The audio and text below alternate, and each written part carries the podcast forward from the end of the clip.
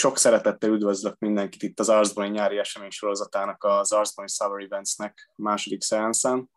És mit Péter vagyok, az Arsboni munkatársa, illetve a mai este moderátora. A mai előadóink pedig az ország egyik kiemelkedő peres praxisával rendelkező Jalsovszki ügyvédiroda partnere, dr. Fehér Tamás, illetve dr. Veres Dániel ügyvédjelölt. Az előadás címe pedig, mint azt láthattátok, Perek, amit a filmekben látsz, és ami a valóság. Azt gondolom, hogy ez egyfajta ilyen jogászi közös sors rész, hogy az egyetemi évek előtt vagy alatt az amerikai tárgyótármi drámákba képzeljük be magunkat akkor, amikor a peres eljárásokról gondolkodunk. Eszembe jutnak az ügyvédeknek a nagyívű monológiai ezekben a filmekben, a dramatikus zenével, vagy éppen azok az ilyen kötelező jelenetek, amikor valami teljesen obskúrus precedens előbányászással fordítják meg a főszereplők az ügyet. Hát, hogy a valóság, különösen a magyar igazságszolgáltatás keretén belül hogyan viszonyul ehhez, azt Tamás és Dániel fogják bemutatni nekünk, és nem feltétlenül lesz ez kevésbé színes vagy izgalmas, mint a tárgyalótermi drámák világa. Mielőtt azonban átadnám a szót nekik, még egy technikai információt elmondok. Ugye lehetőségetek van kérdezni az előadás során. Erre a Tamás és Dániel által tartott előadás végén kerül sor.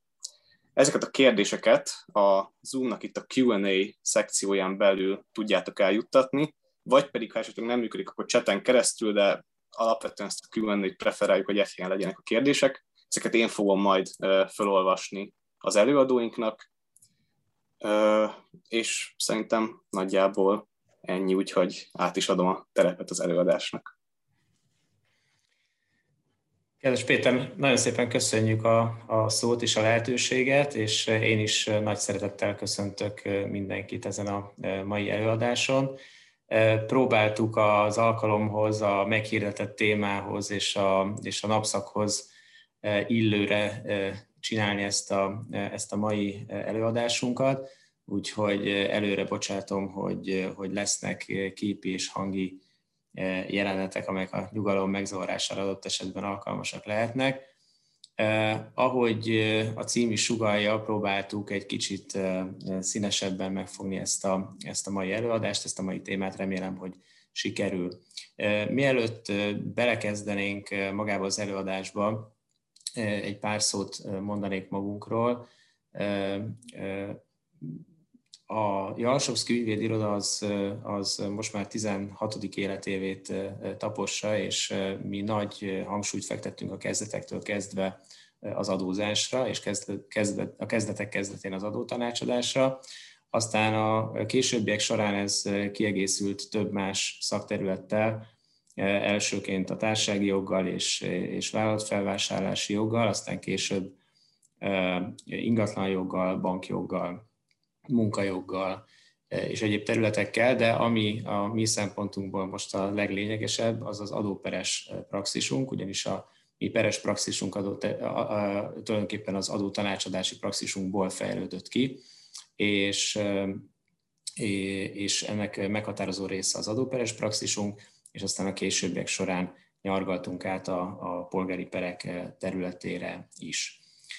Úgyhogy akkor én bele is vágnék, és csak egy kis ébresztőnek talán először arról beszélnénk majd, hogy mivel foglalkozunk, illetőleg mivel nem foglalkozunk.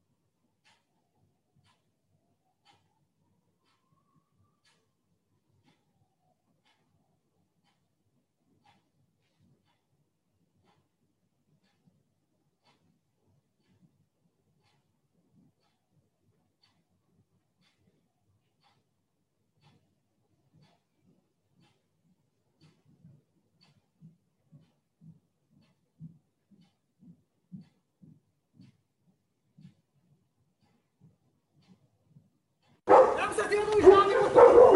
Esquina, sai daqui!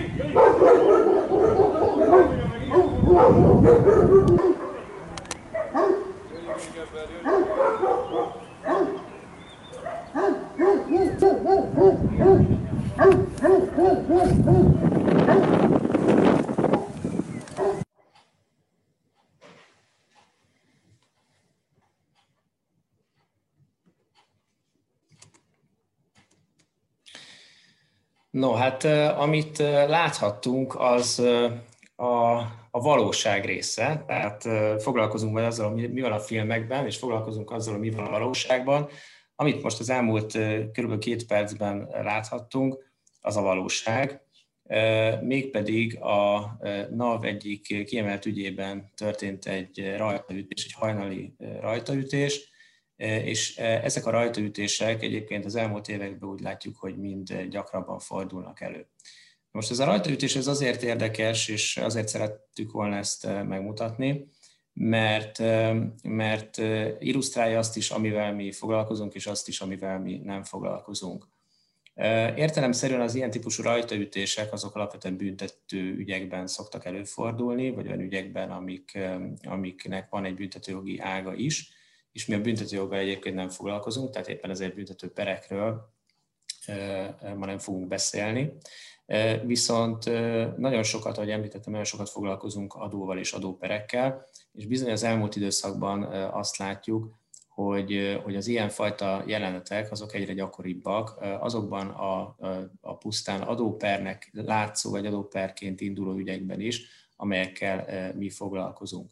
Ugye az adóperek azok a közigazgatási perek körébe tartoznak, viszont annyiban mindenképpen speciálisak, hogy, egy, hogy jellemzően ellenőrzési eljárást követően induló hatósági eljárásokról van szó, és annyira kiemelt a, a, a, köz, a nemzetgazdasági érdek ezekben az ügyekben, hogy amikor egy, egy súlyosabb esettel találkozik az adóhatóság, az adóhatóságnak ugye a, a közigazgatási lába, úgy tetszik, akkor bizony gyakran előfordul, hogy, hogy büntetőjogi eszközöket is bevetnek.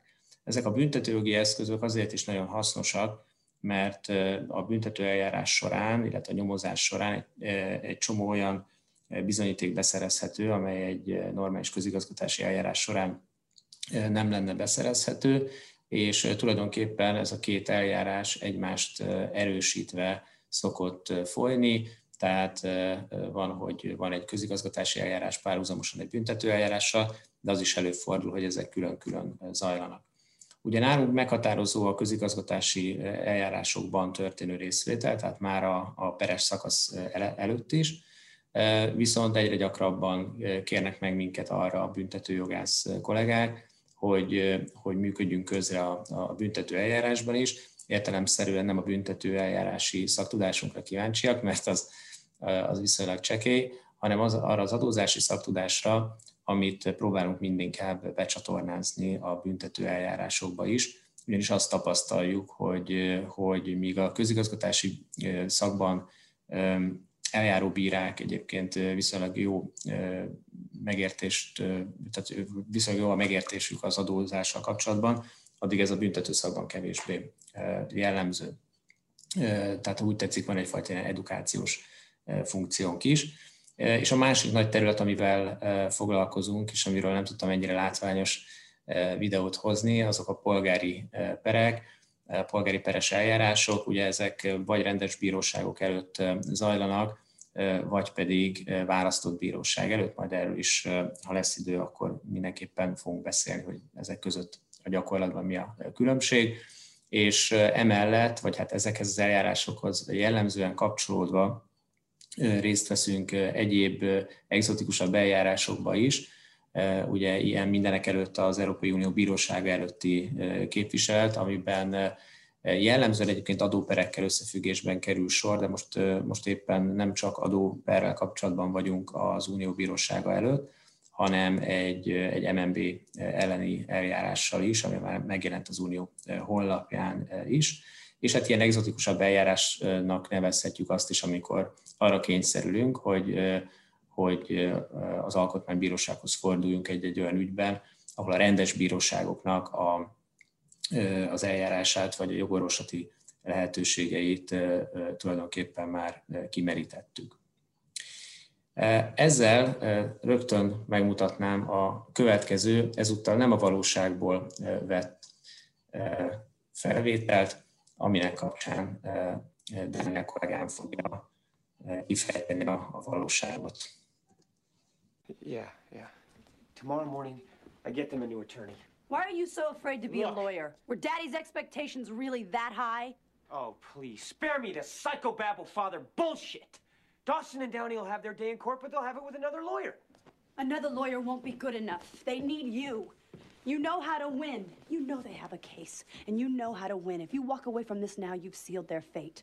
Their fate was sealed the moment Santiago died. Do you believe they have a case? you and Dawson, you both live in the same dream world. It doesn't matter what I believe. It only matters what I can prove. So please, don't tell me what I know and don't know I know the law.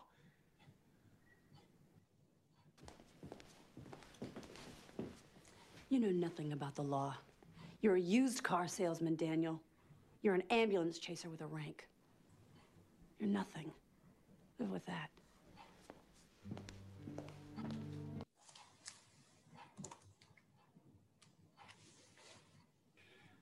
Igen, szóval, ahogy Tamás is beharangozta, igazából az a jogterület, amivel mi foglalkozunk, lényegében az adópereknek a világa az igazából egy ilyen határmesdjének is tekinthető, mind a büntetőjognak a világa, mind pedig a, az adózás világa között.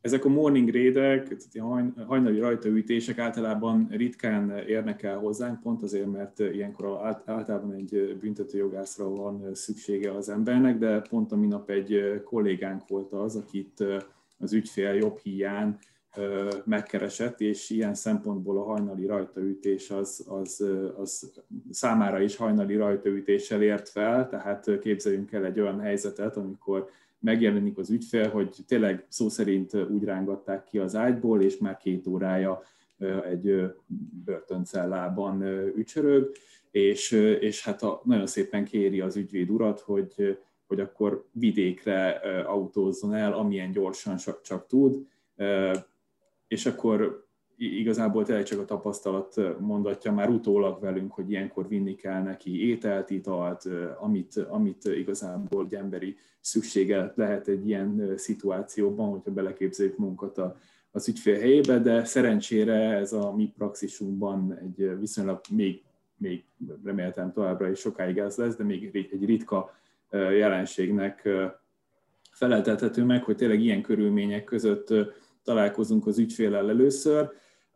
Sokkal, jele, sokkal jellegzőbb jellemzőbb az, hogy, hogy kopogtat az ajtónkon civil körülmények között, és akkor előadja ügyes, bajos dolgait, és akkor nekünk igazából azok alapján, amiket első körben ugye az ügyfél elmond, esélyt kell latolgatnunk azzal kapcsolatban, hogy, hogy itt mennyire nyerhető ez az ügy, mik a kilátások, mire számíthat az eljárásban a, az ügyfél maga Ugye ennek nem csak egy, egy jogi vetülete van, hogy milyen következmények érhetik magát az ügyfelet, hogyha ugye nem lép, nem, tesz jogi, nem teszi meg a megfelelő jogi lépéseket, nem megy perre, úgymond végső esetben, hanem, hanem ennek ugye egy alternatív költsége is van, hogy mi van, hogyha jogi lépéseket tesz meg, annak milyen időbeli vonzatai vannak, milyen energiabefektetéssel jár ez a számára, ugye gondoljunk például egy, egy kis vállalkozásra, akit hirtelen az adóhatóság megtalál, hogy évekre visszamenőleg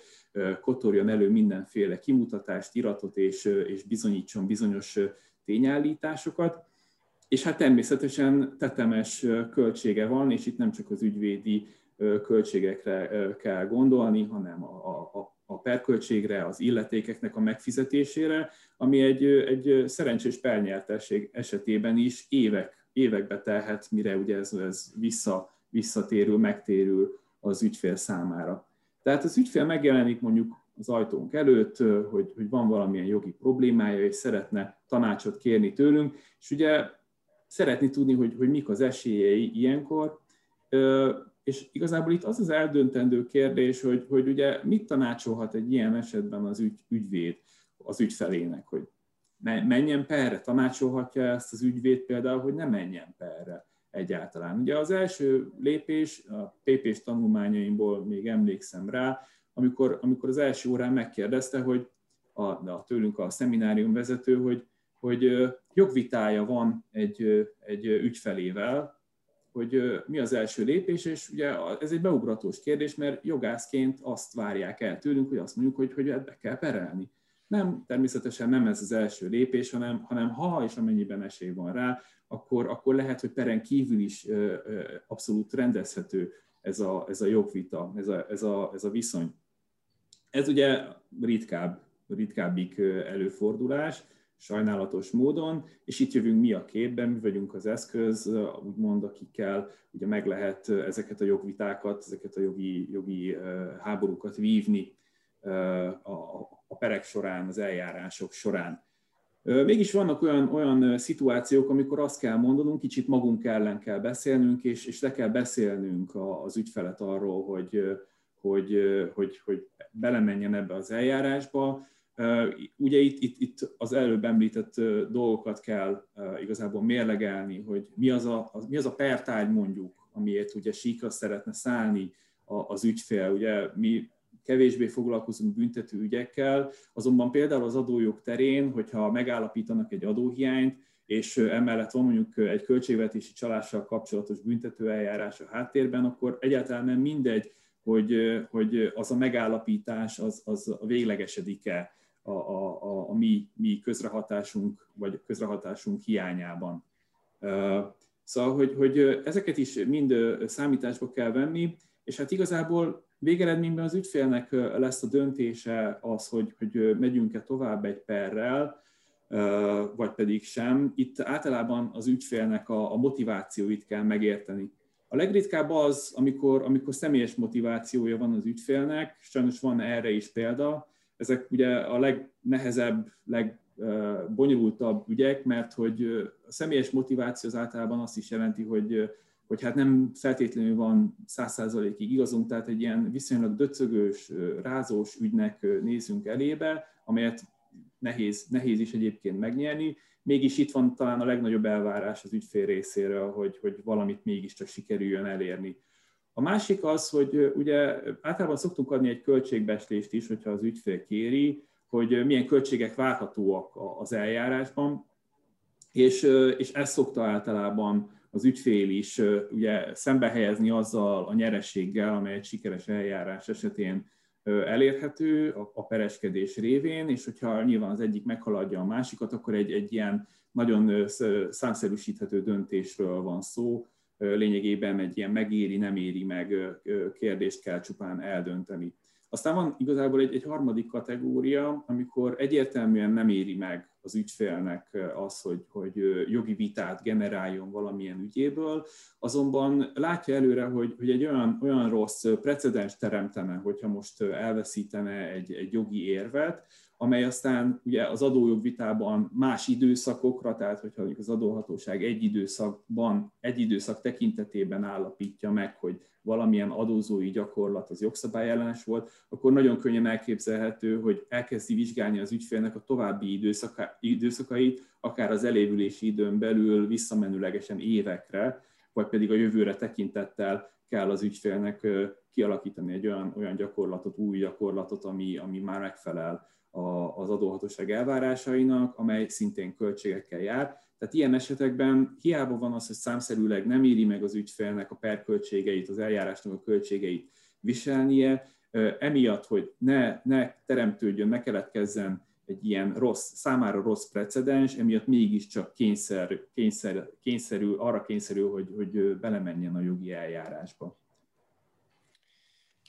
Ehhez még talán egy gondolat, hogy itt, a, itt Tom Cruise-nak a dilemmája kapcsán sokszor megkapjuk azt a kérdést, hogy hát tudunk-e úgy képviselni ügyet vagy ügyfelet, hogy, hogy valójában nem hiszünk benne. Ez egy nagyon érdekes kérdés. Szerintem a válasz egyértelmű az, hogy igen. Tehát egy, még szoktam mondani, egy jó peres jogász az az akár oldalt is tudna váltani abban az adott perben, és hasonló elánnal és meggyőződéssel tudná képviselni a homlok egyenest ellentétes álláspontot is. Ugyanakkor az megfigyelhető, így az évek során így visszatekintve azt tudom mondani, hogy hogyha az embernek, az ember talál az ügyben valamit, amiben bele tud kapaszkodni, tehát ami, ami által meg tud arról győződni, hogy, hogy, hogy igaza van, akkor, akkor sokszor sokkal kreatívabban és hathatósabban tudja védeni az ügyfelet. Ugyanakkor ez fordítva is igaz, tehát a, talán a legrosszabb az az, amikor, amikor az ember tele van kételyekkel, és az ügyfél váltig állítja, hogy ő mindent abszolút szabályszerűen csinált. Ehhez képest, hogy ilyen esetben és tulajdonképpen minden esetben az a, az a jó, és az könnyíti meg a mi dolgunkat igazán, hogyha az ügyfél őszinte, és őszintén feltárja a nulladik pillanatban azt, hogy, hogy pontosan mi történt. Ez már csak azért is nagyon fontos, mert majd erről lesz szó, hogy hogyan alakítjuk ki a PER stratégiát, de a PER stratégiát azt nagyon meghatározza, meg tudja határozni az, hogy milyen csontázakra kell még számítanunk, és nagyon megnehezíti a dolgunkat, hogyha nem tudjuk előre hogy mi merülhet majd még föl a későbbiek során. És akkor ezzel mutatnám a következő bejátszást. Kabi agrees in principle to the terms of the sale and valuates your company at $625 million. This is their best and final offer. There's no way we can make this deal. 625 is not the end of the world. You just gotta know when it's time to quit. Fuck that noise. We're not quitting. I think you can do better, Ted. I beg your pardon? I don't see anybody headed for the door. Listen to me. It's just like trying to fuck a Catholic girl who keeps saying, No, no, no, I don't want to. I'm really, really drunk and you're circumcised. But she keeps on making out with you. She's not leaving your Fiero. means she really wants to. She just needs a little bit of a nudge, right? A little bit of a coax, a little bit of a tickle, just to rationalize it to herself, to her God. Do you know what I mean? No, Dave. We most definitely do not know what you mean. Okay.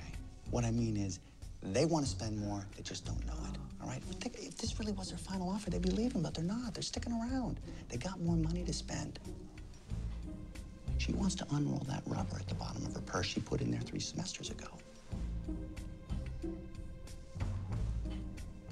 How much more do you think we can get out of them? 10 million? 15? You pull those panties to the side, Ted, and you go ahead and you take a hundred more. What? Do not listen to him, Ted. He is beyond reckless. If we make too large a counteroffer, we risk driving them away. Ted, doesn't hurt to ask. You would not believe the nasty shit I get these girls to do just by asking, honestly. It's revolting. It does seem odd they're not leaving. Punch her in the seat.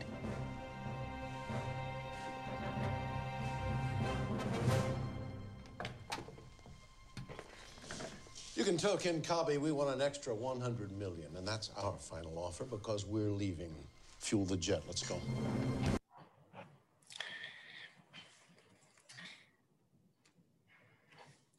Na, ez egy... Á, bocsánat. Na, szóval ez egy nagyon vicces filmnek egy, egy, egy vicces, de a, a valósághoz egyébként, vagy valóságtól egyébként nem teljesen elrugaszkodott jelenete.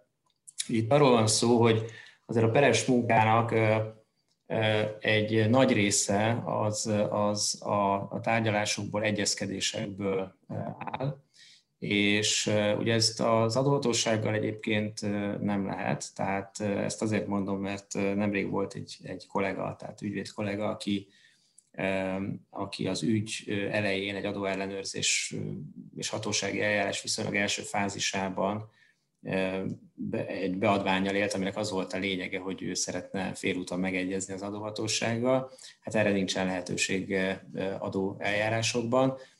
Ugyanakkor polgári peres eljárásokban erre igenis van lehetőség, és elég gyakran elő is fordul.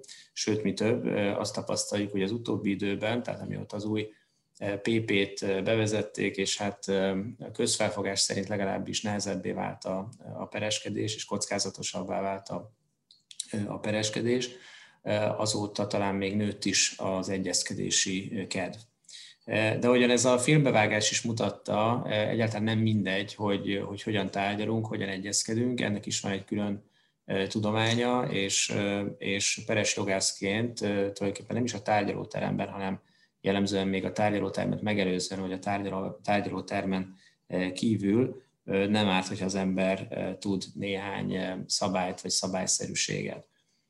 Ugye az egyezkedéseknek, és e-, ezt is itt a filmben viszonylag jól láthattuk, az egyezkedéseknek van egy sajátos koreográfiája, van egy sajátos elmélete is, és tulajdonképpen a játékelmélet az, ami, ami jellemzően foglalkozik az egyezkedésekkel és a, és a tárgyalásoknak az elméletével. Talán hallottak, hallottatok már a, a fogoly dilemmáról, ugye ez az egyik, a játékelmélet egyik ilyen alapköve, vagy ez a alapelmélete, aminek ugye az a lényege, hogy, hogy két foglyot beraknak a, a, a börtönbe, és, és ajánlatot tesznek mindkettőknek, de anélkül, hogy ők tudnának egymással kommunikálni, és a dilemmának ugye az a, az a lényege, hogy mind a kettőknek elmondja, egyikük se tudják rábizonyítani a súlyos bűncselekményt, csak egy kevésbé súlyosat tudnak alapból rájuk bizonyítani, és a súlyos bűncselekményt csak akkor tudják rájuk bizonyítani, hogyha a másik val rájuk.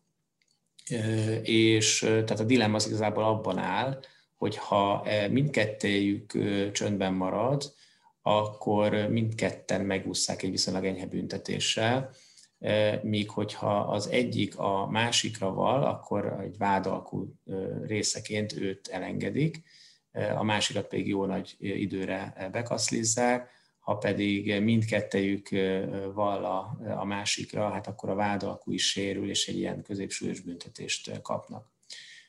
Na most ez a játékelméletben a fogoly dilemma e, ugye e, többféleképpen e, jelenhet meg, de a tárgyalásos szituációkban az a sajátja a fogoly dilemmának, hogy nem egyszeri dilemmaként jelentkezik, hanem, hanem játszmák sorozataként. Ugye a klasszikus fogoly dilemma az egy egyszeri döntés, és tulajdonképpen, ha belegondolunk, ugye a foglyoknak arról kell dönteniük, hogy együttműködő magatartást tanúsítanak-e a másikkal szemben, vagy pedig versengő magatartást tanúsítanak a, a, a másikkal szemben, és a, a hasznosságot úgy tudják maximalizálni, hogyha ők maguk konfrontálódnak, miközben a másik együttműködik. Ugyanakkor, ha játszmák sorozataként fogjuk fel a, a fogoly dilemmát, és erre sok kutatás is, és, és való életben is egyébként ezt le lehet tesztelni, hogy hogy e, tehát erre sok tanulmány készült, hogyha sorozatban játsszuk le a, a fogoly dilemmát, akkor, e, akkor az történik, hogy, hogy van egy optimális, vagy optimálisnak mondott stratégia, amit a, a felek tudnak követni, és ez a tit for tat stratégia, ugyanis a sorozatban lejátszott fogoly dilemmának az a sajátossága, hogy, hogy rendelkezem arról, arról nem rendelkezem információval, hogy hogyan fog dönteni a másik fél, de arról rendelkezem információval, hogy korábban hogyan viselkedett. És a tit stratégiát ezt nagyon jól lehet alkalmazni az egyességi tárgyalásokban, tulajdonképpen a tárgyaló termen kívül, vagy akár egy pert megelőző szakban, és a, a saját gyakorlatunk is azt mutatja, meg a tapasztalatunk, hogy ez sokszor eredményre vezet. És a tit for tat stratégiának egész egyszerűen az a lényege, hogy alapvetően együttműködően kezdek, tehát az első lépést azt együttműködően teszem meg. Ugyanakkor, hogyha a másik fél agresszíven reagál, tehát versengően, akkor én tükrözöm az ő reakcióját, és mindaddig tükrözöm, amíg ő fel nem, hogy a, a versengéssel.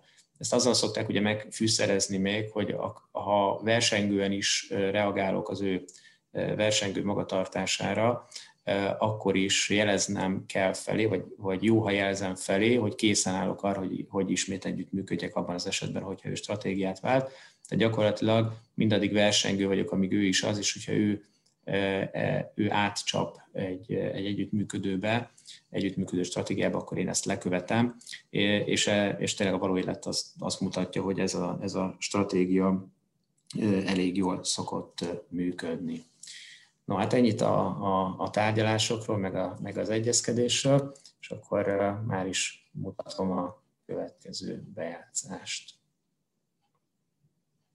Now let's see, it was it's 12 feet from the bed to the door, the hall is 43 feet.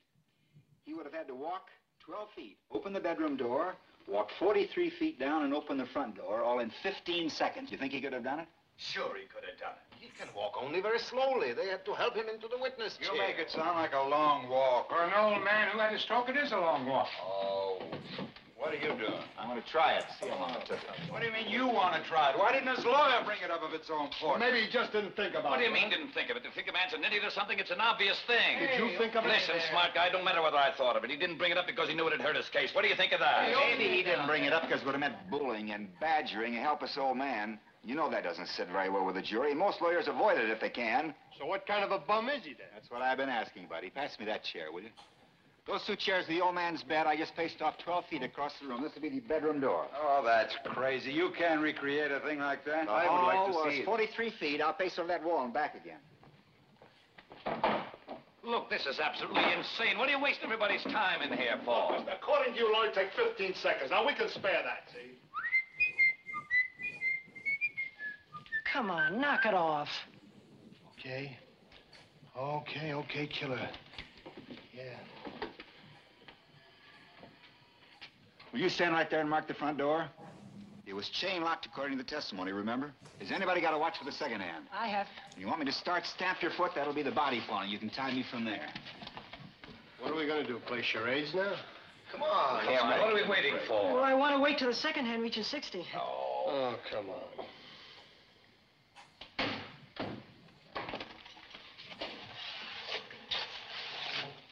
Come on, speed it up. He walked twice as fast as that. If you want me to walk faster than that, I will.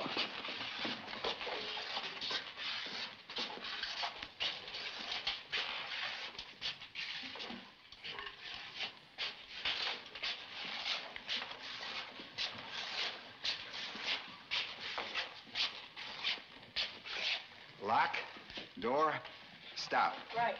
What's the time? Uh, exactly 41 seconds. Uh, here's what I think happened. The old man heard the fight between the boy and his father a few hours earlier. Then when he's lying in his bed, he heard a body hit the floor in the boy's apartment, heard the woman scream from across the street, got to his front door as fast as he could, heard somebody racing down the stairs, and assumed it was the boy. I think that's possible. Assume! Brother, I've seen all kinds of dishonesty in my day, but this little display takes the cake. You all come in here with your hearts bleeding all over the floor about slum kids and injustice. You listen to some fairy tales. Suddenly you start getting through to some of these old ladies. Well, you're not getting through to me. I've had enough. What's the matter with you guys? You all know he's guilty. He's got to burn. You're letting him slip through our fingers. Slip through our fingers. Are you his executioner? I'm one of them. Perhaps you'd like to pull the switch. For this kid, you bet I would. I feel sorry for you. What it must feel like to want to pull the switch. Ever since you walked into this room, you've been acting like a self-appointed public avenger. You want to see this boy die because you personally want it, not because of the facts. You're a sadist. Kill him, I'll kill him! You don't really mean you'll kill me, do you?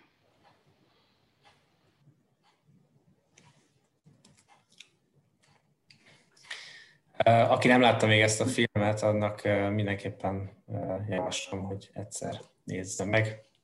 Igen, a 12 dühös emberről van szó, és egyébként, hogyha nem esküdtek lennének a szereplői ennek a, a filmnek is egyébként, meg a bejátszásnak is, akkor, akkor nálunk is egyébként hasonló módon szokott történni a, a bizonyítékoknak az előbányászása, meg egyáltalán a kitalálásuk, meg, meg számbavételük. Ugye nyilván a, a saját ügyeink izgalma, izgalmi faktorához mérten, tehát nyilván nem egy, egy gyilkossági ügyben kell a, a különböző bizonyítékokat feltalálnunk, de, de az adóeljárások is egyébként meglepő izgalmakkal tudnak szolgálni. Amit, amit ilyenkor, vagy amit most igazából így útravalóul így, így el szeretnék mondani ezzel kapcsolatban, az igazából az, hogy, hogy, hogy mi ez a folyamat, ahogy így, így feltárjuk ezeket a bizonyítékokat. Ugye, mit ott fejeztük be lényegében, hogy, hogy megjelenik az ügyfél, és, és hát el, előad ugye egy, egyfajta tényállást, amit vagy elhiszünk, vagy nem, ugye ebből kell kiindulnunk, és, és hát igazából el is érkeztünk ahhoz a ponthoz, ahol, ahol igazából egy kicsit a saját sarkunkra kell állnunk. Egyrészt azért is, mert, mert nekünk meg objektíven kell ugye megítélnünk a, a, a dolgokat, már olyan szempontból, hogy, hogy ugye itt, itt mindenféle a, csak az ügyfél szavahihetőségére épített tényállításnak nincsen helye, hanem hogy mindent bizonyítékok alapján kell ugye nekünk is alátámasztanunk, tehát ami nem bizonyítható, azt, azt ugyan állíthatjuk, de az arra egy, egy ügyet felhúzni úgymond nem lehet. És ugye itt, itt van a, a másik baj az ügyfeleknek a, nem is az előadásával, hanem a, a, segítségével az ügyeknek ebben a stádiumában, hogy, hogy nem ritka az, hogy, hogy például egy hatósági eljárásban magának az ügyfélnek nincsenek meg a hatósági eljárás dokumentumai. Tehát, hogy az ügyfelek általában, vagy hát van olyan eset, hogy, hogy, hogy olyan szinten nincsenek képben az iratokkal, hogy, hogy mi az, ami egyáltalán történt a saját eljárásában, hogy, hogy, hogy számunkra sem tudnak érdemi segítséget adni. Ezért szoktuk mi például valamennyi hatósági eljárásunkat úgy kezdeni, hogy egy, egy jó adag iratbetekintést kérünk, tehát ahány ügy van, ahány adóhatóságnál ügy keletkezett, ott mi mindig, mindig iratbetekintünk, és, és hát nálam például volt már olyan, ez egy, ez egy nagyon szuper jelölti meló, hogy oda mentem reggel az adóhivatalba, és, és 7 órán keresztül ott ültem, és hát ezt, ezt úgy kell elképzelni, hogy, hogy háromkor, négykor már az adóhatóságtól így elkezdtek kiszivárogni elfele az emberek, de hát én és a felügyelő tisztem az még, az még javában dolgozott, én ott másolgattam az iratokat, de hát ez ugye ez, ez megkerülhetetlen része annak, hogy legalább mi tisztán lássunk, hogy egyáltalán mi az alapszituáció.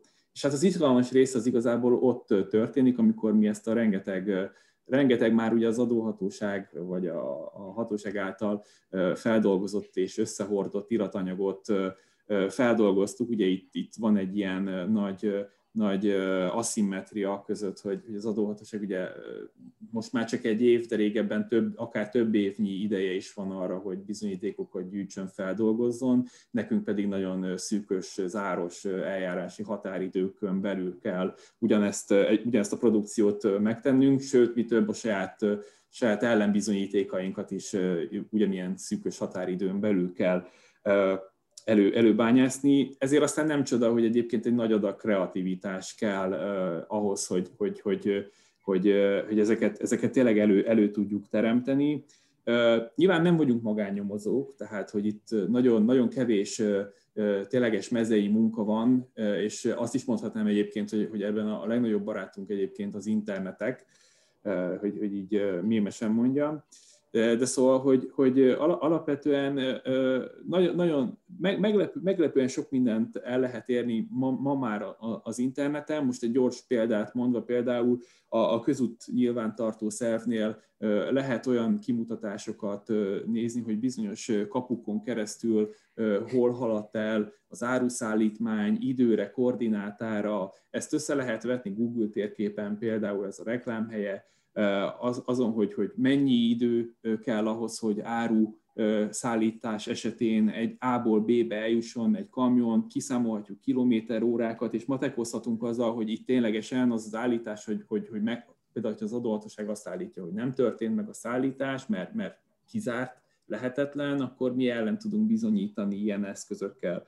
De nem ritka az, hogy, hogy, hogy például mi, magunk, mi magunk lemegyünk próbavásárolni, úgymond, mert, mert például találkozunk egy olyan állítása, hogy ezeket a termékeket nem is lehet olyan áron, vagy, vagy egyáltalán azokat a termékeket megvenni a szabad forgalomban, hát lemegyünk, kicsit kutakodunk, és láss csodát, megtaláljuk ezeket a termékeket, és akkor, akkor ezeket valamilyen dokumentációs, dokumentált formában, ugye itt a, először a hatóság, második körben pedig a bíróság elé tárjuk, tehát itt, itt, itt nagyon is fontos szerepe van annak, hogy, hogy kreatívan gondolkozunk, hogy mi az, ami bizonyíthatja az igazunkat. Ugye, amit szerintem mindenki tud, hogy, hogy alapvetően szabad bizonyítási rendszer van, tehát itt, itt, itt tényleg tenger, tengernyi módja van annak, hogy, hogy a bizonyítékokat feltárjuk, igazából csak ki kell őket találnunk. Egy gyors példát megint talán, hogy egy, egy telekadó és, és építményadó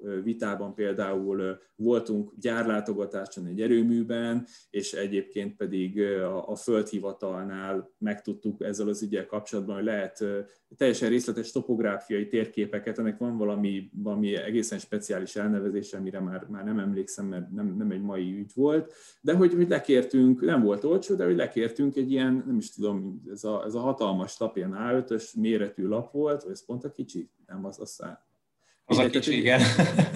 tehát, hogy egy ilyen... A0-ás volt, hogy A1-es, igen. Igen, tehát egy ilyen hatalmas lapon egy ilyen, ilyen csodaszépen kinyomtatott olyan térkép, amit, amit tényleg ilyen műhold felvételensen lát az ember. Ezek lekérhetőek, és, és, és gyönyörűen meg, meg számszerűsíthető rajtuk keresztül, hogy, hogy például az adóhatóságnak miért nincsen igaza, hogy valamelyik terület beletartozik-e még az adókötelezettség hatája alá például. Ez még két dolgot tennék hozzá. Az egyik az az, hogy ugye Dani említette a kreativitást, hogy ez fontos. Azt egyébként elmondhatom, hogy szerintem a, peres munkának talán ez a legszebb része, amikor az ember, a, ez egy ilyen nyomozási rész tulajdonképpen, amikor az ember ezekből az információ morzsákból összerakja a tényállást, megnézem, hogy milyen tényállást rakott össze a másik fél, vagy az adóhatóság. Ehhez képest én saját magam is megpróbálom összerakni a tényállást, és, és egyre nagyobb szerepe van egyébként a vizualitásnak, mi magunk is, minden, minden peres kollégának a szobájában egy, egy hatalmas nagy ilyen tábla, amire lehet írkálni, firkálni, gondolkodni, brainstormingolni, úgyhogy ez, ez szerintem egy nagyon izgalmas része a, a munkának, és pont amiatt, az időnyomás miatt, amit, amiről Dan is beszélt, egyre inkább támaszkodunk informatikai megoldásokra is. Tehát most már vannak olyan mesterséges intelligenciát alkalmazó szoftverek, amelyek jóval könnyebbé tesznek több ezer oldalas iratanyagnak az átnézését, áttanulmányozását, keresést ezekben a, ezekben a dokumentumokban. Még akkor is, hogyha papír alapon kapjuk meg, és úgy kell beszkennelni, de azért szerencsére most már egyre gyakrabban eleve elektronikusan kapjuk ezeket az iratokat. És hát a nyomozást azt nem csak átvitt értelemben kell érteni, hanem bizony az is előfordul, hogy, hogy mi magunk fogadunk magánnyomozót. Volt több példa is arra, hogy az ügyfelünk nevében magánnyomozót vettünk igénybe, például arra, hogy, hogy megtudjuk, hogy ténylegesen hol lakik, ténylegesen milyen vagyontárgya van, hogy egyáltalán eldöntsük, hogy van-e értelme őt beperelni, van-e értelme ellene végrehajtást kezdeményezni. Kicsit az amerikai filmekre visszautalva, ugye az amerikai perjogban van egy, van egy úgynevezett Discovery nevű hát, módszer vagy, vagy, vagy eljárás, aminek az a lényege, hogy, hogy, a, hogy a másik félnél lévő iratokat és bizonyítékokat is fel kell tárni az ellenérdekű fél számára, nyilván meghatározott körben és meghatározott feltételekkel, Ugye ilyen kifejezett intézmény nálunk nincsen, viszont az új PP bevezetett két nagyon hasznos dolgot, az állítás és a bizonyítási szükséghelyzetet, aminek éppen az a lényege, hogy ha én tudom, hogy egy adott tényállításhoz vagy bizonyításhoz szükséges irat, adat az a másik félnél van, de azt én nem tudom megszerezni, és ezt én kellően valószínűsítem, illetve bizonyítom, mármint, hogy nem tudom, nem tudom megszerezni, és megtettem mindent annak érdekében, hogy megszerezzem, akkor tulajdonképpen a másik fél kötelezhető arra, hogy bemutassa azt a bizonyos bizonyítékot,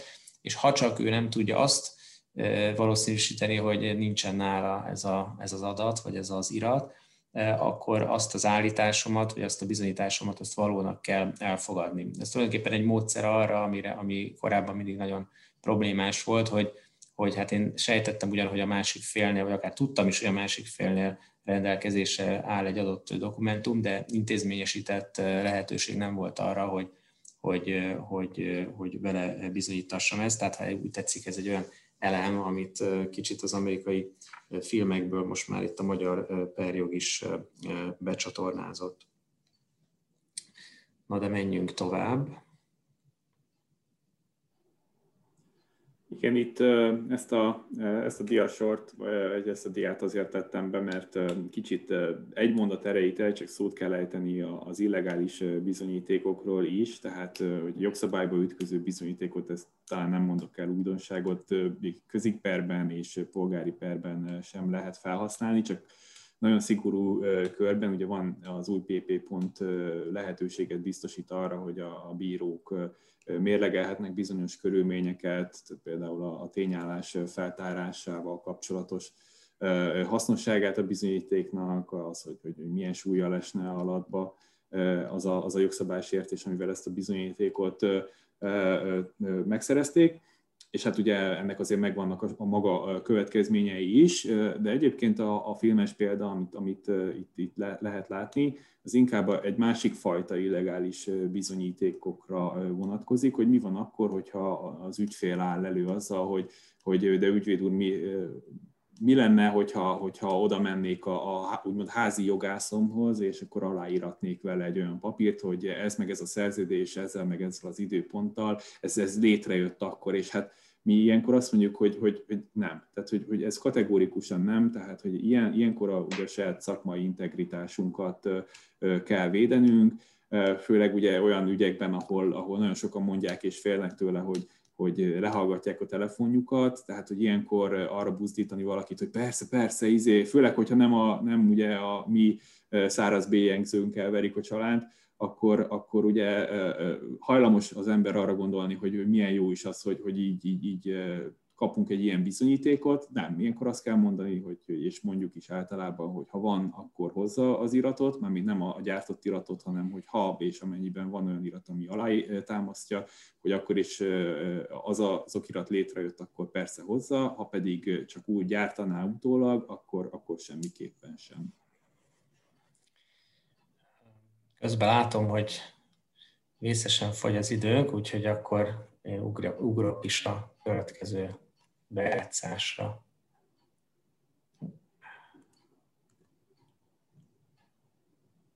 Bájában. Nem akarja még egyszer átnézni a vallomását, Pelikán? Nem, annyit gyakoroltuk az elvtársnővel, nem akarom. Egy kis frissítés sosem árt, jó pap holtig tanul. Tudja, ki mondta ezt, Pelikán? Tudom, tessék ide enni. Mi egy nagyon szép vallomást várunk magától, Pelikán elvtárs. Elnézést, virág elvtárs, ez az ítélet. Ennyi. Az álmatlan éjszakák. A lónak is négy lába van, mégis megbotlik. Ez igaz.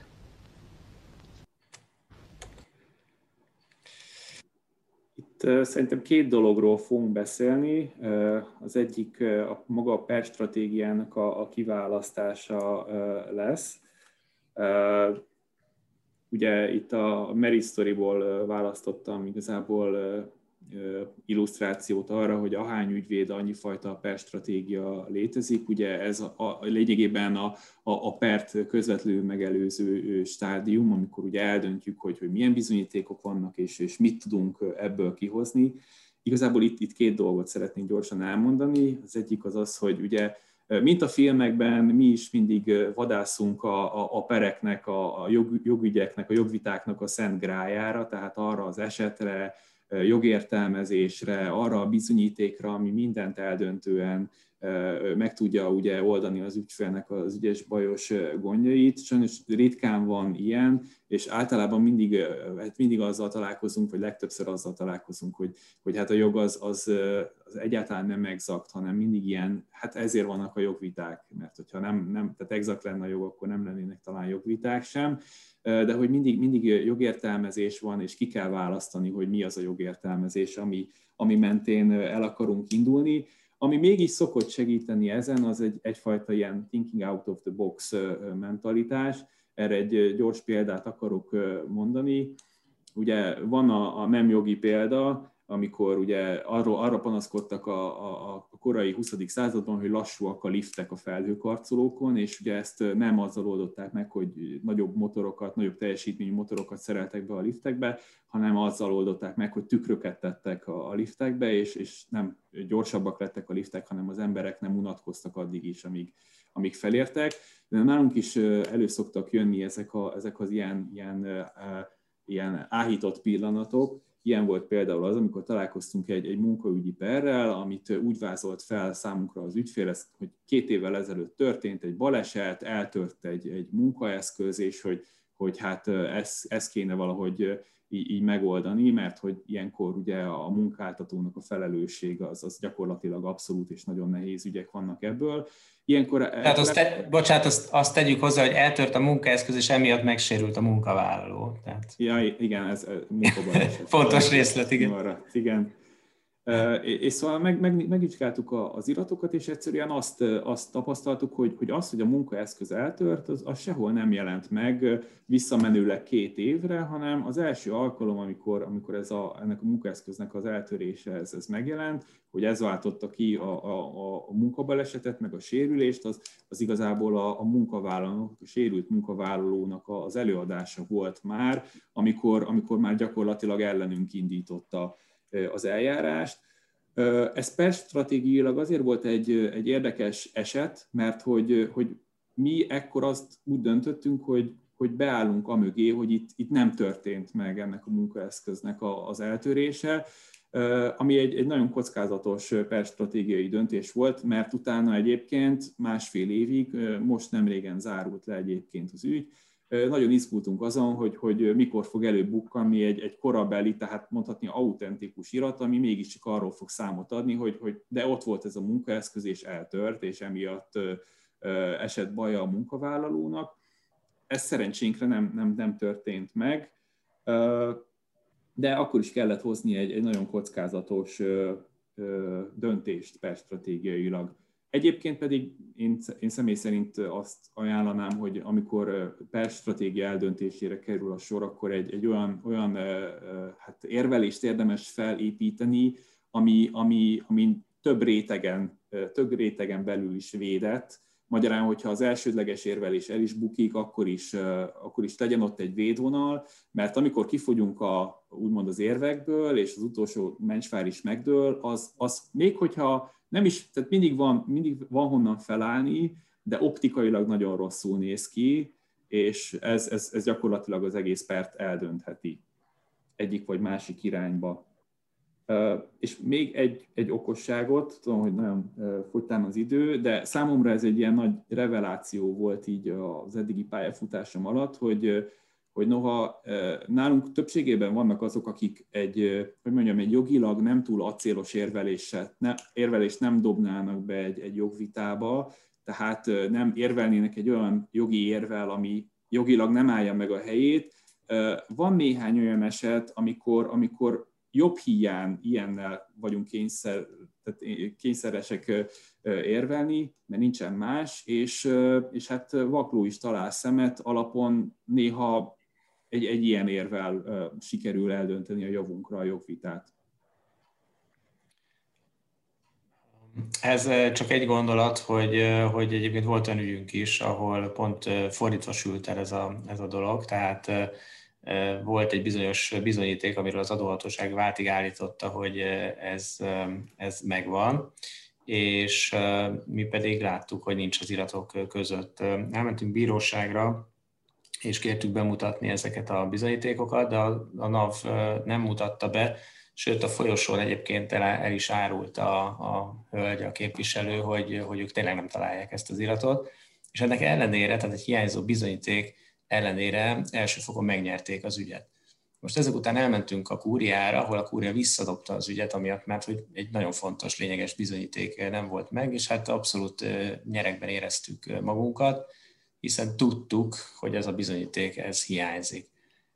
Na most ehhez képest elég nagy meglepetés ért bennünket, miután második nekifutásra ugye az elsőfokú bíróság előtt, mint egy négy évvel az ügy kezdete után, és azután, hogy az, ahogy az adóhatóság kifejezetten elárult, hogy nekik nincs meg ez a bizonyíték, mégiscsak felbukkant a bizonyíték a per egy nagyon késői szakaszában. Szóval, szóval azért ilyen is van, de ez, ez, ez sokkal ritkább, tehát általában azt látjuk, hogy, hogy ami az elején nincs, vagy van, az, az van később is, és, és hogyha, hogyha jól választottuk meg az elején a per stratégiát, akkor ilyen értelemben már meglepetések nem szoktak azért érni. Benne. Hát de ami, ami a Pelikán elvtársat és Virág elvtársat illeti, ezzel a bejátszással azt akartuk igazából illusztrálni, hogy, hogy a, a fi, sok, sok esetben a filmek bemutatott képpel szemben a, legalábbis a magyar bírósági eljárások azok, azok gyakorlatilag 90%-ban írásban történnek,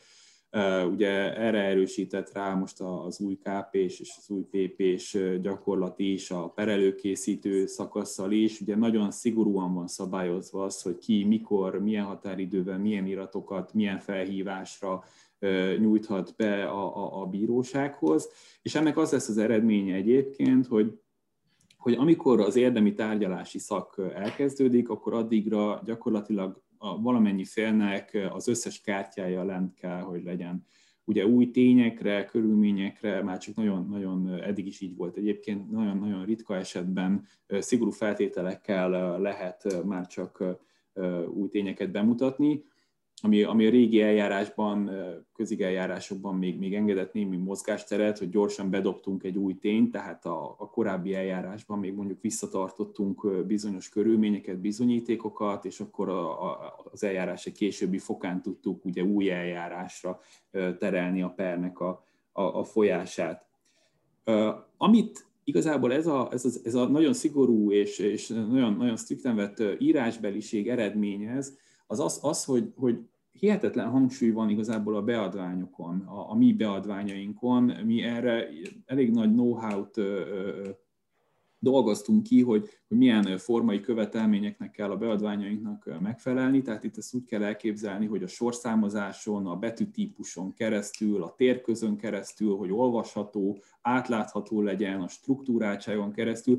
Egy olyan beadványt kell készíteni, ami, ami, ami ugye ez igazából a mottónk ezzel kapcsolatban, hogy, hogy a bírónak csak kontrollkopiznia kelljen a, a mi szövegeinket, mind megfogalmazásában, mind, mind feltagoltságában, hogy a szájába tudjuk mondani az, az ér, érveket, és a, a másik, hogy ugye ezt, ezt a bíró fogja elolvasni, e, és, és ilyenkor mindig örül a szívem egyébként, hogy, hogy csak én, én nekem kell olvasnom az adóhatóságnak például a beadványait, ami, ami általában bűnrossz szokott lenni, mint jó, nagyon ritka az, hogy tényleg egy ilyen épkézláb adóhatósági beadványjal találkozom, és abból indulok ki, hogy egyébként, de, de lehet, hogy teljesen tévedek, hogy ha már egyébként nyelvtanilag helyesen fogalmazok, az egy felüdülés való, valójában a, a bírók számára, de mi még e, ezen is igazából túl, ezen túl is szeretnénk kedveskedni a bíróknak úgymond, hogy, hogy, hogy a beadványaink úgymond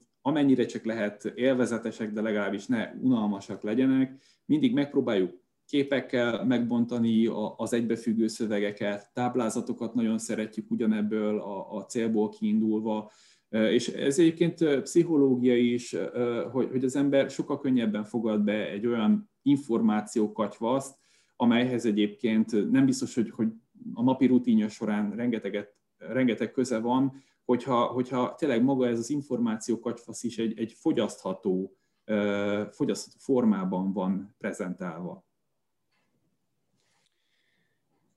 Mivel nagyon megy az időnk, ezért én rögtön rátérnék itt az utolsó mérten híres filmbevágásra. Your Honor, I'd like to ask for a recess. I'd like an answer to the question, Judge. The court will wait for an answer. If Lieutenant Kendrick gave an order that Santiago wasn't to be touched, then why did he have to be transferred? Colonel, Lieutenant Kendrick ordered the code red, didn't he? Because that's what you told Lieutenant Kendrick to do. Object! And when it went bad, you cut these guys loose! Your Honor, you had markers inside a phony transfer. Your Honor, you doctored the logbook. Damn it, Captain! You coerced the doctor. Consider yourself in contempt. Colonel Jessup, did you order the code red? You don't have to answer that question. I'll answer the question. You want answers? I think I'm entitled. You want answers? I want the truth! You can't handle the truth! Son, we live in a world that has walls, and those walls have to be guarded by men with guns. Who's gonna do it? You? You, Lieutenant Weinberg? I have a greater responsibility than you can possibly fathom. You weep for Santiago and you curse the Marines. You have that luxury. You have the luxury of not knowing what I know that Santiago's death, while tragic, probably saved lives. And my existence, while grotesque and incomprehensible to you, saves lives. You don't want the truth because deep down in places you don't talk about at parties, you want me on that wall. You need me on that wall. We use words like honor, code, loyalty. We use these words as the backbone of a life spent defending something. You use them as a punchline. I have neither the time nor the inclination to explain myself to a man who rises and sleeps under the blanket of the very freedom that I provide and then questions the manner in which I provide it. I would rather you just said thank you and went on your way. Otherwise, I suggest you pick up a weapon and stand post. Either way, I don't give a damn what you think you are entitled to. Did you order the code red? I did the job. Did you order the code red? You're goddamn right I did!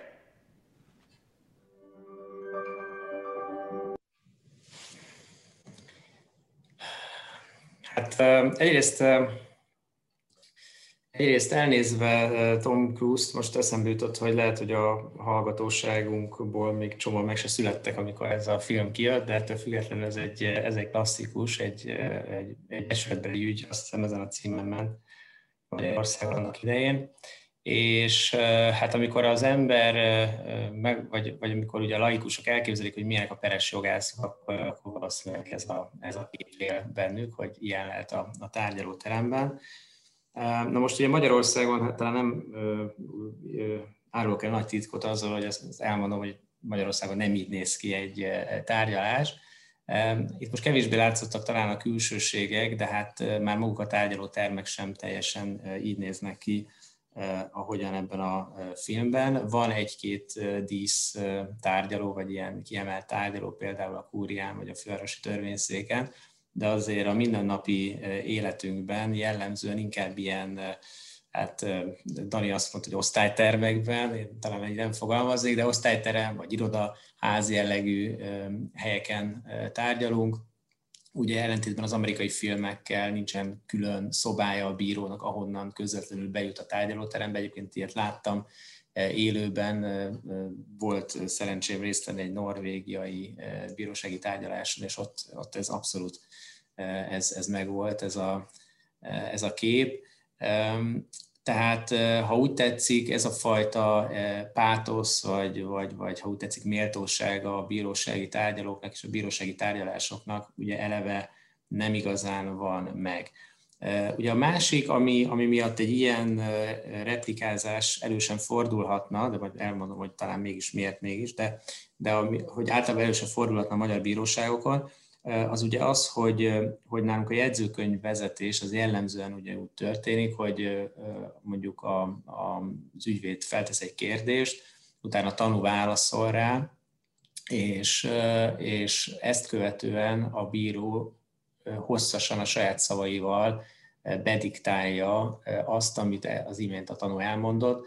A kérdésből, ugye ezekből a nagyon hangzatos kérdésekből, vagy kérdés cunamiből, amit itt a Tom Cruise előadott, hát ebből ugye annyi szokott megjelenni a jegyzőkönyvbe, jegyzőkönyvekbe, hogy, hogy felperessi képviselő kérdésére a tanú előadta, hogy, és akkor ugye a bíró saját szavaival mondja még egyszer azt, amit a tanú elmondott. Ennek ellenére azért vannak a filmbelihez hasonlatos jelenetek néha, előfordulnak ilyenek. Egyrészt azért, mert egyre több bírónál látjuk azt, hogy a jegyzőkönyvezetést azt úgy végzi, hogy odaadja a diktafonját, és, és azt mondja, hogy akkor a felek közvetlenül mondják be, amit gondolnak. Ugye ebbe az a jó, hogy egyrészt szó szerinti lesz utána a leírt jegyzőkönyv, másrészt ugye elkerüljük ezt az oda-vissza, jegyző, mondok valamit jegyzőkönyvezi, mondok valamit jegyzőkönyvezi, tehát nem öli meg annyira a tárgyalást, gyorsabban is lemegy a, a, a tárgyalás, és tulajdonképpen több teret enged a, a, az úgymond replikázásra. A másik, amit kiemelnék, volt olyan kicsit hasonló ügy, amiben, amiben eljártam. Ez egy polgári per volt, én még viszonylag zöldfülűként egy, egy viszonylag nagyobb nevű ügyvédnővel álltam szemben, és úgy ugrottam be az ügybe, tehát sajnos nagyon keveset tudtam az ügyről, mert éppen lebetegedett az egyik kollégám, és és hát arról volt szó, hogy akkor, akkor ki volt rossz hiszemű, meg ki nem volt rossz hiszemű az, az eljárásban, melyik fél volt rossz hiszemű, melyik fél nem volt rossz hiszemű, és kicsit a Jack Nicholson elszólásához hasonlóan az ügyvédnő azt találta válaszolni nekem, hogy jó-jó, rendben van, mi is rossz hiszeműek voltunk, na de önök is rossz hiszeműek voltak, és akkor ezek után igazából nem volt más hátra, mint hogy felugorjak és megkérem a, a bírót, hogy akkor legyen szíves szó szerint jegyzőkönyvbe venni azt, amit a, az ügyvédnő mondott, vagyis hogy elismerte a saját rossz hiszeműségét. Még amit ezzel kapcsolatban talán elmondanék, az az, hogy hogy, egy, hogy ugye a választott bírósági eljárásokban is eljárunk, és azért a választott bírósági eljárások azok kicsit másképpen néznek ki, ott talán még kevesebb a külsőség, viszont sokkal közvetlenebb a, a tárgyalás, sokkal kevésbé formalizált, tehát inkább olyan jelleget ölt, mint egy, mint egy ilyen üzleti, kicsit formálisabb üzleti megbeszélés. Még pluszban egy dolog, amit azért kiemelnék, ahol, ahol azért igazán láttam pompát és, és pátoszt, az ugye az Európai Unió bírósága, ahol már volt szerencsém személyesen is eljárni, és ott azért megadják a módját, tehát ugye maga az épület is alkalmas arra, hogy, hogy tényleg nagy befogadó, nagy, nagy, tehát hogy, hogy sok ember befogadó termeket használnak ott a bíráknak, tehát az egész tanácsnak van egy külön hátsó terme szobája, ahol előzetesen gyülekeznek, meg megbeszélik az ügyet, és oda bizony a képviselők is bebocsátást nyernek, feltéve, hogy, hogy van rajtuk talár, ez egy, ez egy elvárás, hogy mindenképpen mindenki talárba kell, hogy legyen, és ugye mindenki ilyenkor a nemzeti talárjában van, tehát például a, az ír vagy a brit, már nem is tudom melyik képviselő, ő, ő ilyen parókás talárba jelent meg, ahogy ugye a filmben is lehet látni, és akkor ugye mindenki a saját talárjába bemehet ebbe a hátsó szobába, és ott a tárgyalás megelőzően az unió bírái formálisan is köszöntik az egybegyűlteket, és ott van egy rövid névsorolvasás, és ott mindenki nagyon udvariasan meghajol és biccent.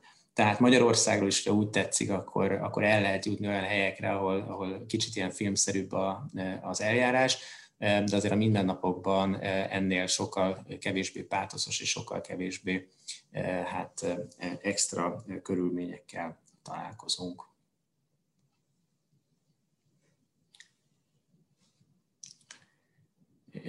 Én most már itt több filmbejátszást nem tennék. Nem tudom, hogy Dani szeretnéd de még a... Mm, igazából pár, pár ilyen apró gondolatunk volt még, amit így, megegyeztünk, mielőtt akkor gondolom rátérnénk, rátérnénk a, a, a kérdésekre. Az egyik az, hogy, hogy ugye mi jogi képviselők vagyunk, és mindig előfordul az, hogy, hogy ügyfelek megkérdezik, hogy, hogy beülhetnek-e velünk a, a tárgyalásra, hogy van-e annak haszna, jelentősége. Igazából nem. Ez a, ez a magyar bírói eljárásban nem, nem szokott egyáltalán szükségszerűség lenni Ugye itt az amerikai filmekben is nagyon sokat, sokszor látszik az, hogy, hogy mindig odarángatják az ügyfelet, és nyilván, hogyha kérdést intéznek hozzá, akkor, akkor van, van ennek indoka, de ez, ez nagyon ritka nálunk, főleg az írásbeliség miatt is. Egyébként akiket személyesen is oda szoktunk citálni, vagy citáltatni, ugye indítványok keretében, azok a tanúk szoktak lenni, ilyenkor ez, ez is a bizonyítékoknak a mérlegelése során veszük számba, hogy, hogy kik azok a személyek, akik, akik, akikről tudunk, hogy, hogy alátámaszthatnak egy vagy más bizonyítékokat, tényeket. Ez, ez ritka esetben egy kétélű fegyver is tud egyébként lenni, tehát mi nem készíthetjük fel a tanukat, nem tudhatjuk, hogy, hogy mire emlékszik, hogyan emlékszik, és például az adóhatósági eljárásokban nagyon sok problémát szokott az az okozni, hogy, hogy tanúk rosszul emlékeznek, vagy, vagy ugye az emberben van egy ilyen pszichológiai töltet, hogy, hogy egy kérdésre szeretne választ adni, és, és olyan, olyan körülményeket, tényeket, amire már, már nem emlékszik tisztán, szeretne megválaszolni annak ellenére, hogy már nem emlékszik rájuk igazából, és, és nem, nem tudja a tanú általában a jogilag, hogy, hogy, hogy az egy teljesen valid válasz az, hogy már nem emlékszem, nem tudom pontosan, nem volt rálátásom, sokkal több ügy dőlne el objektív alapokon, hogyha, hogyha az adóhatóság is így kezelne, így kezelni a tanukat, és, és figyelembe venni, hogy, hogy az ember, mint olyan, az ugye nem, nem tökéletes, az idővel megkopnak az emlékek, és, és egy tanúvallomás az, az csak ezen szűrőn keresztül értelmezhető és értékelhető is. Végül nem tudom, egy, egy ilyen vicces sztori csak, hogy ha már formalitásról beszélünk, ugye itt, itt szóba kerültek a talárok, ugye Amerikában ez, ez nem dívik, sem a paróka, sem a talár, mint máshol. Nálunk ugye talárt kell viselni az eljárásokon, ugye ezt, ezt meg is követelik általában a, a bírók, kivéve amikor nem, én még olyannal nem találkoztam, amikor rászóltak volna, hogy, hogy hordja már rendesen azt a talárt, ezt ki, ki maga ugye eldöntheti, hogy mennyire követel meg egy ilyen formális dolgot, tehát azzal nagyon sokat lehet találkozni tárgyalótermekben, hogy, hogy valaki ugye a találnak ezt a kis nyakkendő részét, ami egy ilyen tépőzáras kis nyakkendő, azt így, így félre le, legyinti, és így nem csukja magára rendesen a nyakára, de volt egy nagyon extrém példa, és ezt azért mondom ilyen kicsit viccesen, hogy a, a Philadelphia, bocsánat, az ördögügyvédje helyett majdnem egy egy Dr. Szösszit raktam be az előző diára, Philadelphia helyett, csak jól mondtam, ugye, hogy, hogy van-e ilyen kirívó, kirívóan öltözködő ügyvéd, tárgyalópartner esetleg a, a tárgyalóteremben, és hogy volt, volt rá példa, az IPSE megjelent sportöltözetben, fehér cipő, farmer, valami ilyen, nem tudom, teniszpólóban, a, a talár az volt rajta kigombolva, tehát mint egy ilyen fürdőköpenyt hordta a talár, nagyon komikus volt, és, és, és egy, napszemcsi az így a, a fején fityeget még hozzá, és egyébként az volt még a nagyon ijesztő a szituációban, hogy ő, ő ott odament még a tárgyalás előtt, közben, után, szünetben a, a bírónőhöz, mert hogy, mint, mint kérdeztük, és kiderült, hát gyerekkori jó barátok, és hát ott, ott nagyon féltünk, hogy hát kinek is lejt vajon a pálya, aztán mégiscsak nekünk lejtett, és a talárnak nem lett hozzá köze, szerencsére, de hát, de hát jó, jó az, hogyha van a talár, és, és, és mindenki hordja, mert, mert akkor, akkor biztos, hogy nem ezen fog bukni, vagy elmúlni az ügynek az eldőlése szerintem. Jó, jó intézmény. És akkor csak zárszóként annyit, hogy, hogy ugye kiből lesz jó peres jogász. Azt gondolom, erre nehéz általános választ adni. Talán az elmúlt, hát most már bő egy óra megvilágította azt, hogy, hogy körülbelül hogyan és mivel foglalkozik egy, egy peres jogász, elég sok mindennel. Tehát én azt gondolom, hogy, hogy ez, a jognak egy nagyon érdekes területe, de, de többféle skillre, többféle képességre van hozzá szükség.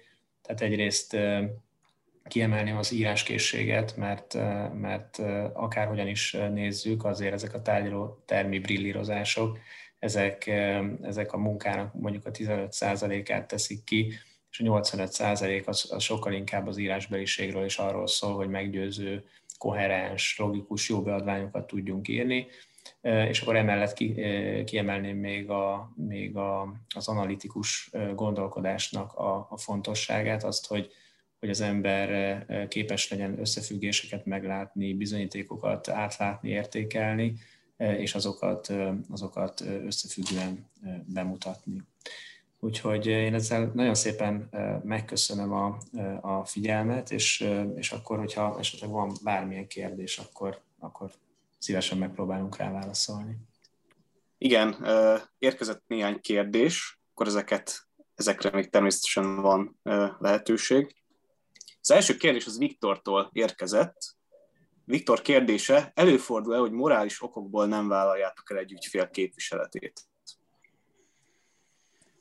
Én, én egy olyanról hallottam, bocsánat, én Mondj. nem tudok se iroda, irodán belül ilyen történetről, de olyanról már hallottam, hogy ügyvéd, ismerős nem hajlandó elvállalni állatkínzási ügyeket. Igen, ez, ez nagyon érdekes kérdés. Azt gondolom, hogy a válasz egyértelműen az, hogy igen. Tehát, hogy biztos, hogy lenne olyan ügy, amit morális okokból nem vállalnánk el.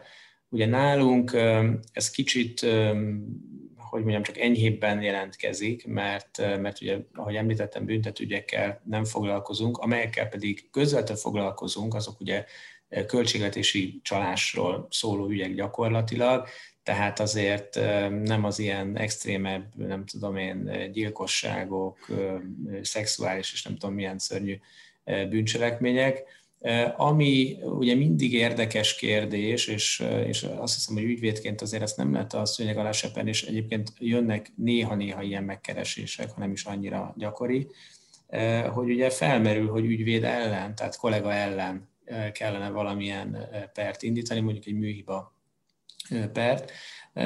Én effektíve ilyen helyzetben még nem kerültem, de éppen most egy, kollégám mesélte, hogy, hogy ő került egy ilyen ügybe.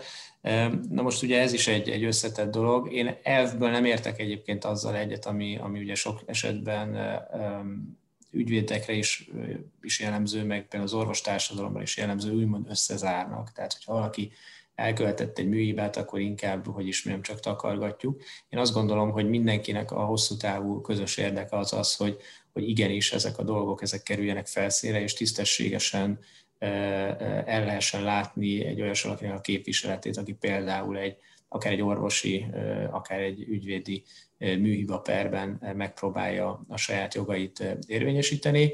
Azt viszont el tudnám képzelni, hogy olyan kollégával szemben kellene mondjuk egy ilyen ügyben eljárni, aki nekem közeli jó ismerősöm, vagy, vagy akivel egyéb módon szorosabb szakmai kapcsolatban voltam, vagy vagyok.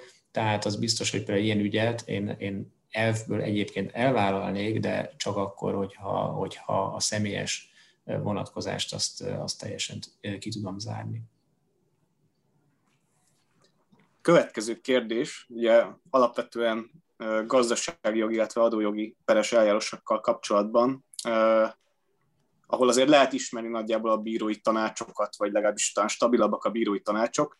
Valid per stratégiai Magyarországon az, hogy felkészültök egy adott bíróból, vagy bíróból, vagy tanácsokból, mármint, hogy magából a személyéből az, hogy milyen ítéleteket szokott hozni általában.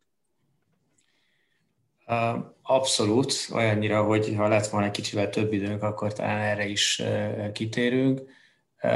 Egyértelműen igen. Ugye a beadványok kapcsán már volt arról szó, hogy, hogy a bíró is ember, és vagy legalábbis úgy, úgy kell megközelítenünk, hogy, hogy, hogy ő is ember. Tehát például a beadványaink hangvételét, az, hogy mennyire mélyen magyarázunk egy adott beadványt, már ahhoz is jó, hogyha tudjuk, hogy ki a, ki a bíró, és azért a, a, ugye manapság már elég jól kereshetők a bírósági döntések, és a bírósági döntésekben az is lekövethető, hogy azt a döntést milyen bíró hozta. Tehát mi sem egyszerűbb annál, és azt hiszem, hogy rosszul végeznénk a dolgokat, ha nem élnénk ezzel az eszközzel, hogy ha egy olyan bíróhoz kerülünk, akit még nem ismerünk, vagy legalábbis különösen akkor ha olyan bíróhoz kerülünk, akit még nem ismerünk, akkor elkeresünk, hogy milyen korábbi ítéleteket hozott, az adott témában például milyen korábbi ítéleteket hozott, mi az, ami úgymond beakadt neki. Ugye vannak azért típusügyek, például fiktív számlás ügyek, ott egyáltalán nem mindegy, hogy például egy bíró hogyan közelít, figyelembe veszi a bizonyítékokat, vagy pedig, vagy pedig inkább jogi oldalról közelíti meg a, meg a dolgot és, és bizony arra is törekszünk, hogyha, hogyha járunk új bíróknál, akiknél, akiknél korábban még nem jártunk, akkor feljegyezzük magunknak azokat a tapasztalatokat, amiket ott szereztünk, tehát, tehát hogy legközelebb még felkészültebben érkezhessünk, és, és, és kicsit személyebbre tudjuk szabni a, a, az, a, akár az írásos, akár a szóbeli előadásunkat.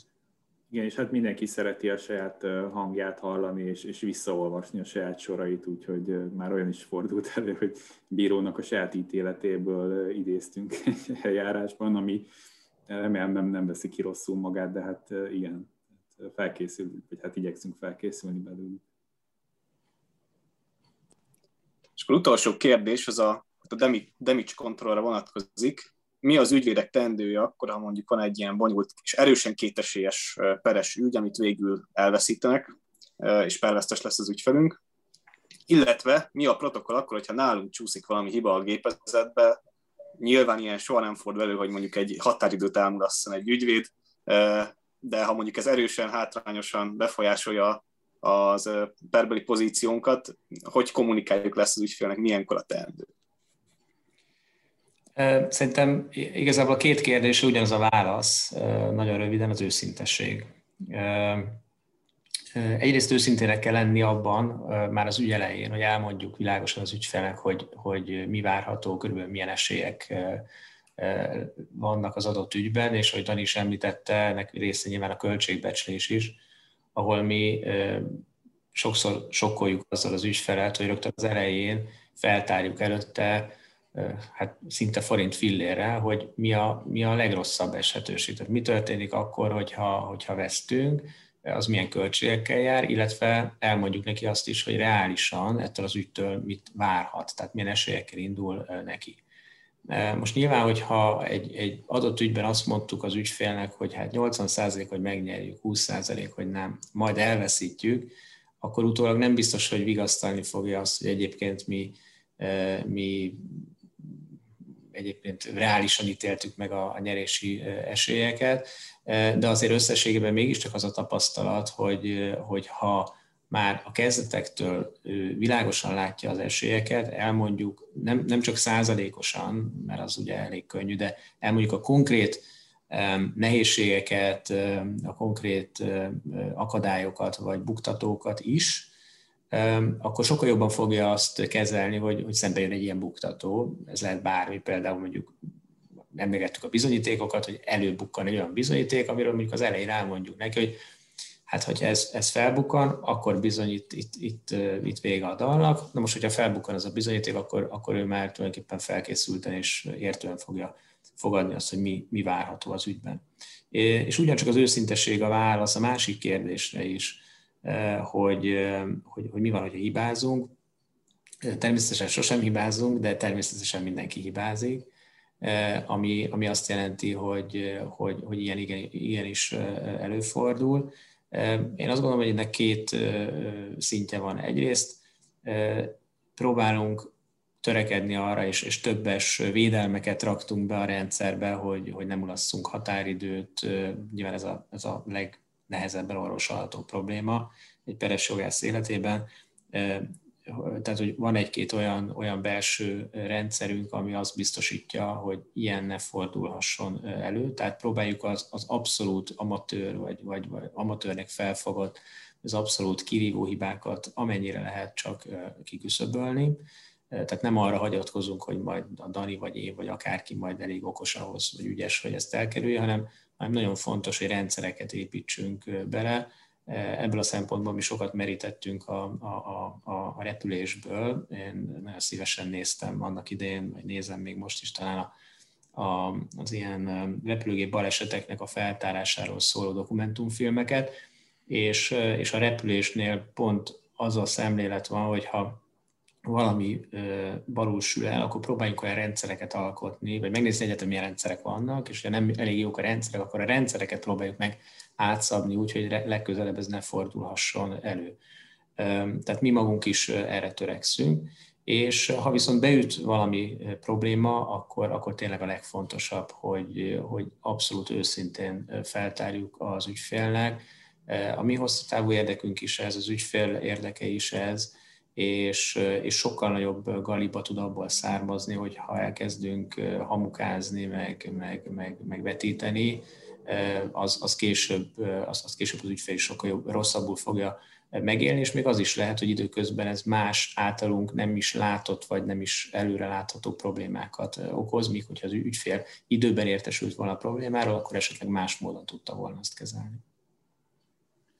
Én legfeljebb csak annyit tennék hozzá, hogy, hogy tényleg itt, itt szerintem egy olyan hát, határmesdje van, hogy, hogy ugye a, a, nekünk az a feladatunk, hogy az ügyfél számára felvázoljuk a, a lehetőségeket és az esetőségeket, a kimeneteleket, de a döntést nem hozhatjuk meg helyette, és e, ezt kell igazából tudatosítani, amit ugye a, nagyon sokan nem szeretnek a jogászokban, mert azt szeretnék a jogászoktól, hogy, hogy helyettük hozzanak meg döntéseket, de végső soron ez, ez, ez az, amit mi nem tehetünk, és, és, és hogyha ha hibázunk is, akkor azt ugye nyilván elismerjük, de hogyha például egy, egy per stratégia miatt, tehát valamilyen jogértelmezés, ami, ami nem volt sem az egyik, sem a másik, abban lövünk bakot, ott, ott hogyha kellőképpen feltártuk, hogy, hogy ez, ez nem, nem fekete-fehér, akkor, akkor szerintem ott, ott az ügyfélnek kell tudnia, hogy, hogy ezt a döntést ezt ő hozta meg a legelején.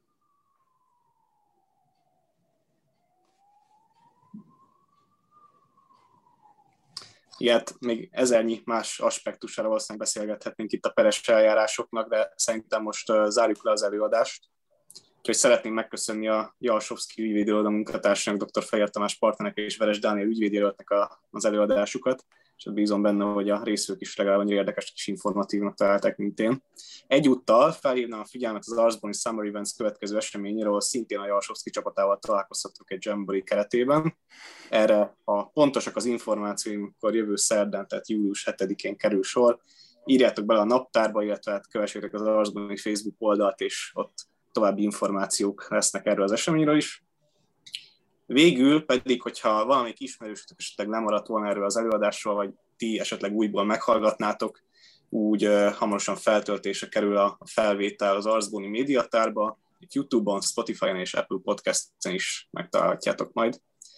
Úgyhogy az Arzbóni csapata nevében köszönöm mindenkinek a figyelmet, további szép estét kívánok mindenkinek, és hát találkozunk legközelebb. Sziasztok! Sziasztok! Köszönjük szépen! Sziasztok!